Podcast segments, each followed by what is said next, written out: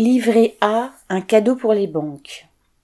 La rémunération du livret A sera maintenue à son taux actuel de 3%, bien inférieure à l'augmentation des prix, estimée par l'INSEE autour de 5% sur un an.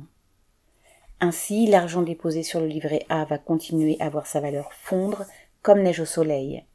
Il s'agit d'une décision d'autant plus assumée que ce taux était jusqu'alors en principe déterminé par une formule mathématique. Il devrait être aujourd'hui de 4,1%, un taux en dessous de l'inflation, mais encore trop élevé pour le gouvernement.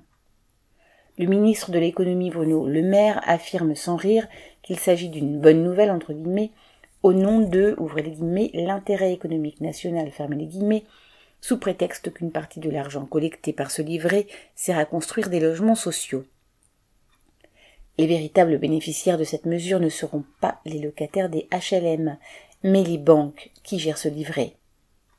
Alors qu'elles doivent aujourd'hui payer 4% d'intérêt pour se refinancer auprès de la Banque Centrale Européenne, elles continueront à payer seulement 3% pour que quelques 55 millions de personnes, dont une bonne part de travailleurs, leur prêtent entre guillemets leur épargne sans avoir guère d'autre choix.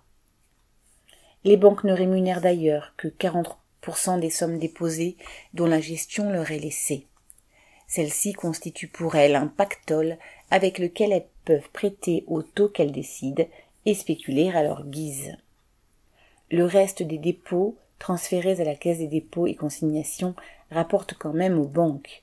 Elles touchent une commission proportionnelle à leur montant, soit la bagatelle de plus d'1 milliard d'euros, afin de les dédommager des quelques clics nécessaires au transfert.